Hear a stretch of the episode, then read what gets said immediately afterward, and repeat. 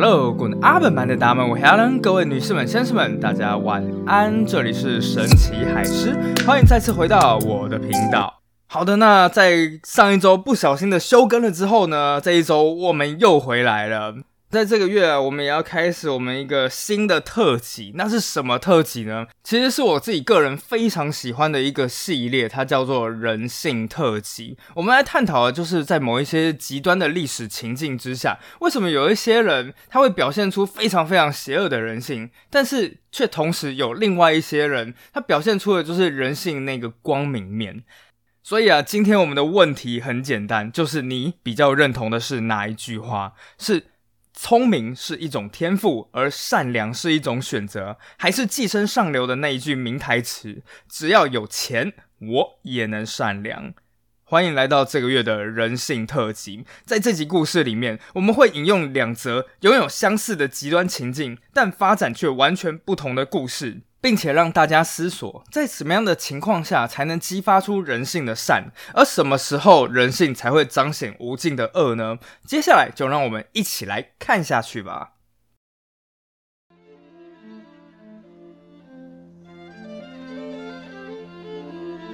好的，那第一集呢？这个极端事件其实就是我们大家在这几年非常熟悉的一项题目，叫做疫情。对，没错，就是发生在十四世纪的黑死病。呃，简单来讲，我们先解释一下黑死病是一个什么东西啊？黑死病的成因其实是鼠疫，严格来讲，其实是老鼠身上的跳蚤。而一旦被这种细菌缠上，它就会开始让跳蚤感到非常饥饿，到最后饥饿到发疯，所以让跳蚤就到处去乱咬人。一旦当跳蚤去咬上了这个新的宿主之后，细菌就会开始扩散在新的宿主身上。那接下来下一个问题就是，这种疾病是从哪里来的？它的起源地到底是哪里？而在这一点啊，目前学界也还没有一个确切的说法。有人说是中亚，有人说是中国，也有人说是俄罗斯。不过到目前为止，大家大致上都同意的一件事情是，黑死病它起源就是在亚洲地带，而最后是经由丝路一路往西来到了欧亚交界。然而，根据一份中世纪的资料，其实啊，欧洲的这个黑死病很有可能是人类历史上最成功的一场生化战。呃，这其实是源自于一位修道士，他叫做德穆西的记录啊。真实性怎么样，姑且不论，但至少我觉得情节是够精彩的。整个事情开始要说啊，就是一个现在欧亚交界的一个岛屿，这个岛屿非常的知名，尤其是在乌俄战争之后，叫做克里米亚岛上面。呃，当时啊，十四世纪时，这个克里米亚岛上其实就发展出一个非常国际化的城市，它的发展算是非常非常早的。这个城市由内外两层非常厚实的城墙包围成一个同心圆，内墙里面住了大概就是六千名人家，而外墙住了一万个家庭。这听起来有没有让你觉得很像是某种动画？对，就很像是晋级巨人的城市啊！就原本啊，大家在这个城市里面过得也是快快乐乐的。但那天，人类又想起来被巨人支配的恐惧，以及被关在鸟笼里的屈辱。而所谓的巨人，其实当然不是真正的巨人，他其实是蒙古人所建立的清查汗国。对，那个时候其实大概就是元朝左右的时代。一三四零年代，清查汗国派出了军队，把这个城市团团的包围起来。就在包围的这个过程里面，清查汗国的士兵却开始大量不正常的死亡。根据那个时候的记录，他是这个样子写的：一三四六年，在东方诸国，无数的异教徒被一种神秘的疾病击倒，接着猝死。广阔的地区、广袤的省份、宏伟的王国，都被这种疾病摧毁。并被可怕的死亡吞噬。很快的，这种疾病也来到了对方的军队之中。这种疾病每天造成成千上万人死亡，犹如箭雨般从天而降，击碎了敌人的嚣张气焰。清查汗国的士兵当然就被这种疾病给吓呆了。然而，也就在这个时候，他们突然间做了一件事情。对，没错，他们把尸体。放在投石车上面，然后向城市里面投掷了进去。果不其然，这种方式立刻出现了巨大的效果，整个城市里面马上堆满了死人。虽然被围困的居民呢，已经尽可能的，就是把这些病死的尸体都抛进了大海里面，但很快的，在城市里面腐烂的恶臭味还是污染了空气，污染了水源，整个城市里面的人根本逃也逃不了，躲也躲不了。而最后，里面的意大利人终于撑不住了，凭借着蒙古军的海军实力不强呢，他们到最后就乘着船，然后开始一路向西，回到了自己的本国。而这个时候，刚好就是一三四七年，当年的十月初。意大利南边一个非常有名的岛叫做西西里岛，在这个岛上面几乎让人感受不到任何的秋意。岛上的最大港口叫做麦西拿港，整个码头上面人群熙来向往。然而就在这个时候，大家突然间注意到港口驶进了一艘船，而这艘船的旁边啊，就倒着那种死人和奄奄一息之人。这些人也不知道发生了什么事情，不过这些人身上的症状非常的可怕。首先啊，这一些人的身上会开始出现一些奇怪的黑色肿块，接着呢，这些肿胀的地方还会渗出鲜血和脓水，整个黑色的内出血就会在皮肤下方不断的蔓延。最可怕的是，当细菌入侵到肺部时，就会立刻引发肺部坏死，接着患者就不断的咳血，然后吐血，接着在极短的时间内死去。就因为他们吐出来的血水啊，或者是他们皮下的那一种内出血啊，都是黑色的，所以在后世人们就给这种瘟疫取了一个名字——黑死病。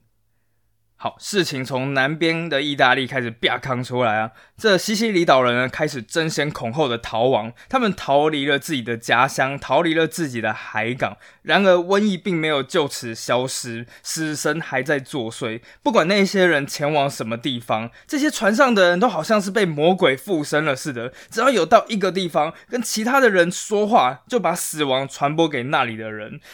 啊，接着啊，细菌呢就以极为快速的速度蔓延开来，在短短三个月之内，冲进了米兰，冲进了威尼斯等意大利北部地区。而这个时候呢，当然种种的人伦悲剧也接连的上演。患者孤独的躺在房间里，痛苦难耐，却无人陪伴，高烧令人痛苦不堪。他们想要喝点水。然而，不管他们怎么哭喊，却始终不见有人前来。父亲不愿意照顾孩子，妻子不愿意照顾丈夫，所有人都抛下了自己的家人。唯一还在照顾病人的，只剩下修道院里面一些少数的修道士。然而，很快的，他们也跟着染病，整个修道院里面就变得空无一人，人去楼空，尸体遍地，没有人为这些修道士举行丧礼。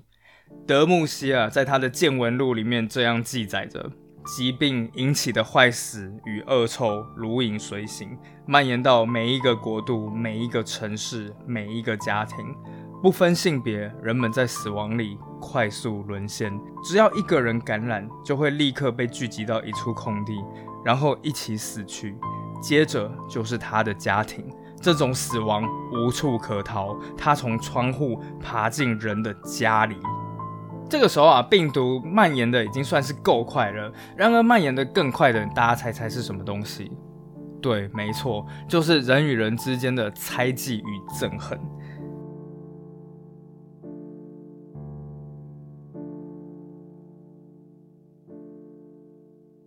很快的啊，这种细菌就冲破了北意大利的国境，来到了法国。接下来再从法国到瑞士的西边，然后一路一路的往瑞士的东边传了过去。正如了瑞士的一位历史学家，他那时候描述了说，死亡来自太阳落下的方向。而蔓延到太阳升起的地方，对，就是这个疾病其实是从西边，然后蔓延到东边的。而这个时候的人们啊，面临如此的大难，然而他们却完全无能为力。正当大家手足无措的当下，急于找出罪魁祸首的欧洲人，很自然而然的就将自己的矛头对准了他们其实一直都不喜欢的民族，对，就是天字第一号倒霉的犹太人。我们大家都知道纳粹德国屠杀了犹太人，但其实，在历史上，犹太人被屠杀了蛮多次的。而其中一个原因呢，很明显就是因为宗教。长年以来，犹太人一直都被认为叫做基督杀手。为什么这样说呢？这起源于新约圣经马太福音上面的一个章节。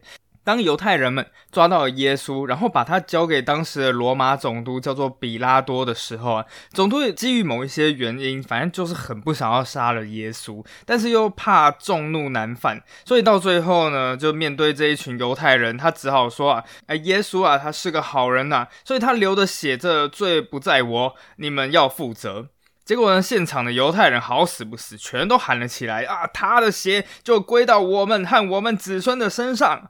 不，你们这些犹太人赔上也就算了，为什么还要把自己的后代全部赔上去啊？最后谁知道呢？最后耶稣就变成了基督教的神，然后基督教还统治了全欧洲，所以就从那个时候开始，犹太人就这样倒霉了。不过呢，这终究只是一个表面上的理由，事实上，犹太人被屠杀的原因非常的现实，就是钱。在中世纪的时候啊。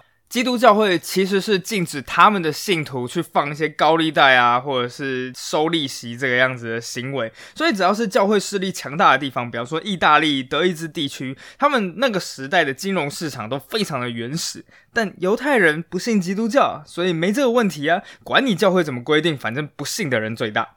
所以啊，犹太人们就开始从事这种贷款啊、借钱的生意。但你也知道，在中世纪的时候，你借给别人钱呢，是一件风险非常大的事情。很可能借一借，哎，别人就跑了；或者是呢，你可能借的是一个骑士国王，那对方武力值比你大太多，你钱也根本要不回来。所以没办法啦，为了摊平这样子的损失，犹太人往往会把利息拉到非常非常的高。所以啊，犹太人在中世纪就被认为是那种趁人之危的奸商。只有在一个领域里面，诶，犹太人的声誉比较好。大家猜猜，犹太人除了放高利贷以外，还会做什么事情？就是医生。在中世纪的欧洲，他们的医术只有一个形容词能够形容，就是屌。我曾经看过十字军时代的一个。故事是这个样子说的，就是那个时候啊，他们在耶路撒冷，耶路撒冷有穆斯林也有基督徒，然后那个时候就是有一个妇人头非常非常的痛，痛到不知道该怎么办，所以呢，他后来就跑去找了一个穆斯林的医生，穆斯林的医生就看了一下，然后就说，哦，你这个可能要开什么什么药啊，或或者是做一些什么必要的措施啊，正打算要给这个妇人开药的时候，突然间冲出来一个基督教的僧侣，然后说，不对。你这个诊断是错误的。他之所以会头痛，就是因为魔鬼已经跑到了他的头壳里面了，所以必须要把那个妇人的头发全部剃光，然后开始呢，就是在他的头上刻下一个深深的十字架。接下来就是在做完这一切之后，基督教的那个僧侣就问了妇人说：“你现在感觉怎么样？”妇人说：“会痛。”废话。好，可是这个时候，基督教的僧侣就想说：“哦，天哪，这太严重了，魔鬼已经深入你的骨髓里了，现在只能来点猛的，就是拿盐巴来抹在伤口上。”结果到最后，那个妇人就是活生生的被痛死。所以在那一个年代里面，欧洲的医生大家其实都不太敢去。那犹太人刚好也填补上了这一块缺口，他们很多人就去当了医生。不过也就因为这个原因啊，让犹太人在黑死病这个瘟疫年代里面开始被盯上了。时间来到了一三四八年的下半年，整个欧洲开始，包括西班牙、瑞士、法国、德意志，纷纷开始传出一些骇人听闻的传闻，说他们找到瘟疫发生的原因了。原来就是因为这一切都是犹太人下毒的结果。之所以会怀疑起这些犹太人，其实就是因为当病毒已经扩散到社区的时候，很多人都发现，哎，其他每一个人都得病了，但就唯独有一个人种就是没得病，就是犹太人。那当然啦，现在的我们都知道，犹太人是因为犹太律法的关系，所以一直都保持着比较良好的卫生习惯。但当然，大家当时都不知道这一点，所以就开始怀疑起了犹太人。这个针对犹太人的暴行，似乎是从西班牙和法国先开始的，而接下来瑞士西南边一个地方叫做西雍堡，突然间就逮捕了一名犹太男子。哎，这犹太男子呢是一名外科医生，就在短暂接受所谓的问话，但事实上其实就是严刑拷打之后，这个男人便供出了他们想知道的一切，而其中有一个就是今天的大阴谋。这名男子终于承认了。之所以大家都会生病死掉，是因为他把一包毒药投进了水井之中。他之所以会这么做，全部都是因为有一名犹太教的神父，就他们叫拉比，拉比指使他的。根据证词，当时的拉比就对这一个外科医生说：“看，我现在给你一个小包裹，在这个狭窄的皮囊袋里面装着毒药，你要去投在井中，在池子里，在威尼斯的温泉里。为什么只是威尼斯？我也不懂。和其他所有你去过的地方，好毒杀那些用水的人们。”犹太医生呢，当然就是打开了自己的皮囊，然后接下来就看到一个鸡蛋大小的药丸。但如果是正常人的话，应该就会想啦，是哪一种毒药这么厉害，投进一个井水里面就可以杀死成千上万名欧洲人？关于这一点，欧洲人也很贴心的帮他们想到了。根据随后男子的证词，这种药丸呢是从蛇怪一种中世纪传说中的怪物那边提炼出来的。那当然，这个动物也实际不存在。不过对中世纪来讲，这并不重要。好，那为什么犹太人要杀死所有这些用水人呢？果然在中世纪啊，他的动机非常的简单，就是我们要为了摧毁欧洲的基督教信仰。然后在继续的所谓短暂的问话之后，这名男子甚至还把所有的犹太人全部都拖下水。他说：“这件事情啊，所有七岁以上的犹太人都知道这个阴谋。”哇，这就是那些欧洲人想要的证词啊！不过这个时候，如果是柯南的电影的话，你就一定会听见别人问说：“那证据呢？证据呢？”你要证据是不是？对于中世纪的欧洲人来讲，这有什么困难的？因为在过不久之后呢，在更北边的一个瑞士小镇叫做 t o f f i n g e n 里面，就上演了一模一样的拷问戏码。先是一名犹太外科医生被逮捕，在经过短暂的所谓问话之后，也招出了一切。而更重要的是，他们在这个犹太人的家里，还真的搜出了传说中的毒药。好，就靠这一个比柯南漫画还要薄弱的证据，最后就成为整个欧洲在当时啊犹太人大屠杀遍地开花的原因。一时之间，整个瑞士西从日内瓦东到这所谓的西雍堡，所有的村庄都传出了犹太人被逮捕，然后刑讯逼供，最后烧死的事件。很快的，这种恐慌就开始蔓延到了瑞士和德国北边交界一个叫做巴塞尔的地方。当这一个恐慌来到了这个巴塞尔的城市的时候，当地的人们也是宣布说：“哎，我们要驱逐这些犹太人啊！”然而，市政厅的人们就拒绝这件事情。不过，这样的后果就是到了一三四九年的一月。一群愤怒的暴民开始团团包围了当地的市议会。这个市议会的人呢，大惊失色，连忙就去问这一些暴民说：“你们到底想要干什么？”而这个时候，下面的人乌鸦乌鸦的一片，开始就是大喊说。除非你们能够答应我们的要求，否则你们一个人也别想离开市议会。他们要求就是市议员们说，我们这一个社群再也无法容忍犹太人了，你们必须要立刻处决所有的犹太人，而且市议会要发誓，在接下来的两百年内，你们都不准任何的犹太人再回到这个城市。而就在两边僵持不下的情况下，暴民们已经受不了了，因此决定。自行把整个城市的犹太人全部抓起来烧光，而时间就定在一三四九年的一月十六日星期五。为什么是一月十六日这个星期五呢？因为这就是耶稣被钉在十字架上面的纪念日。所以呢，许多人就开始决定，我们要在那一天活活烧死整个城市的犹太人来告慰耶稣。事情发展到这个时候，已经完全失控了。疾病都还没有来，憎恨与屠杀就开始在各地区野火燎原。而在这个时候的基督徒眼中，犹太人其实已经不是一个虽然说有点奇怪，但是并没有什么危险性的异教社群。他是必须要除之而后快的敌人。正如一位方济各的修道士说的，在许多地区，许多人无论贵贱，都制定了反犹太人的计划。除非整个犹太种族通通被消灭，否则他们绝不会善罢甘休。而在一个月之后，阴谋论更扩散到更北边，位于德法边界的史特拉斯堡。而就这个样子，整个中世纪最著名的情人节大屠杀就这样子准备好了舞台。而事实上啊，史特拉斯堡真的非常的漂亮，它位于德法边界。刚刚那个瑞士的巴塞尔呢，其实是一三四九年的一月，然后再过了另外一个月，就是到了二月初的时候，事情已经蔓延到了这个史特拉斯堡了。一些工会里面的反犹太势力开始正式的向市长提出说，这个时候啊，瑞士、西班牙他们都已经证实了是犹太人对着井里面下毒，所以为了整个城市的市民安全，请市长立刻下令逮捕整个城市的犹太人，并且做出驱逐和烧死的审判。那当然啦，这个市长呢是一个正直的人。另外，再加上当时史特拉斯堡这个城市也还没有遭到黑死病的侵袭，所以对这些指控，市长的反应是很谨慎的。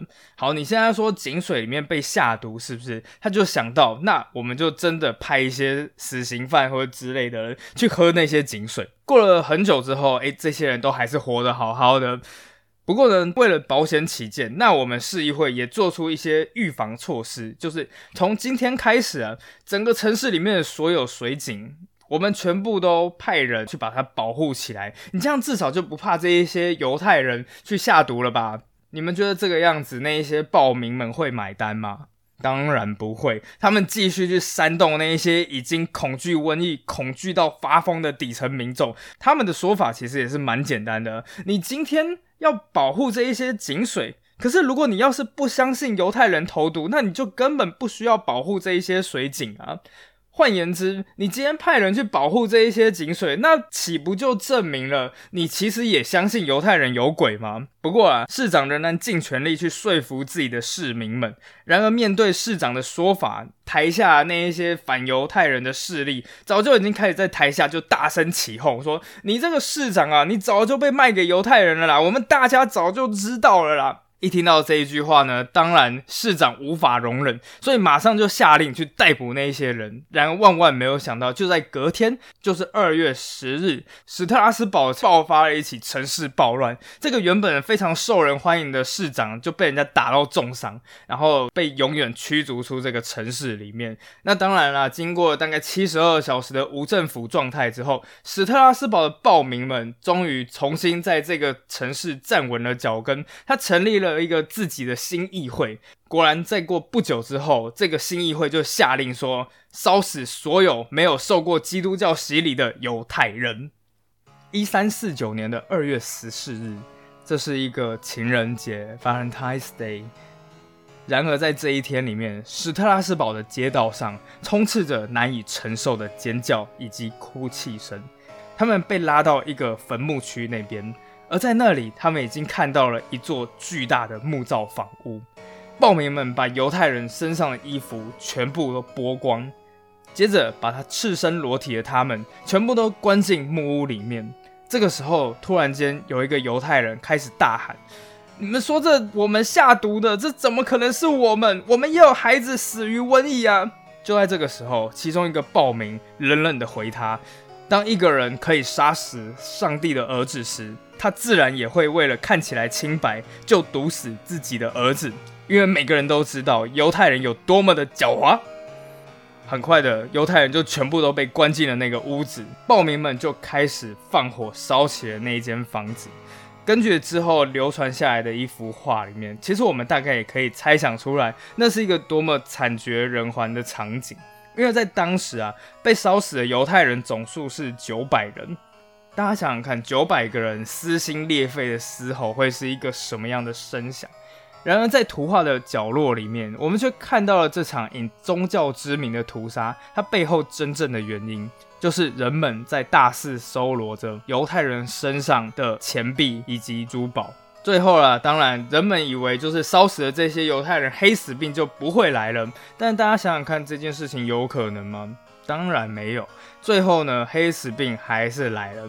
并且夺取了整个城市一万多人的性命。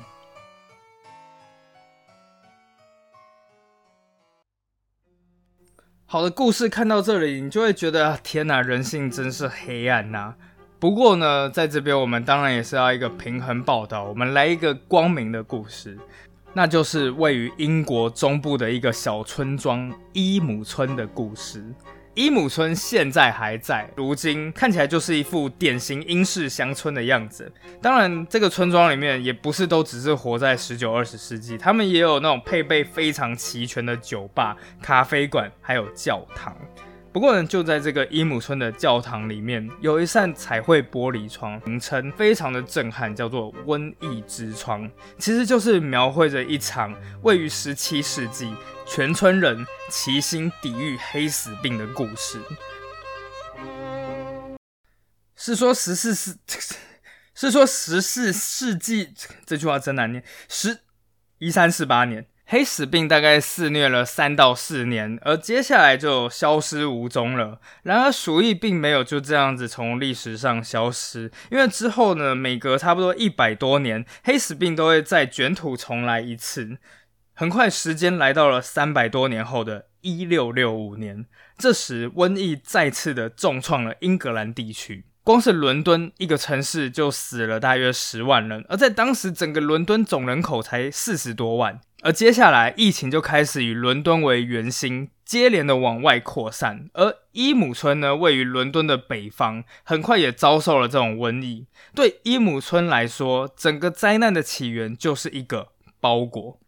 在这一天呢，伊姆村的当地的裁缝突然间收到了一个来自伦敦的包裹，呃，里面呢装的也不知道是布料还是衣服，但很肯定的事情是，这些布一定都是旧旧的，因为呢，当这个助手把这包裹拆开之后，突然发现里面到处都是跳蚤，哎发现跳蚤就代表说有事情了，所以呢，在一个星期之后，裁缝的这个助手就去世了。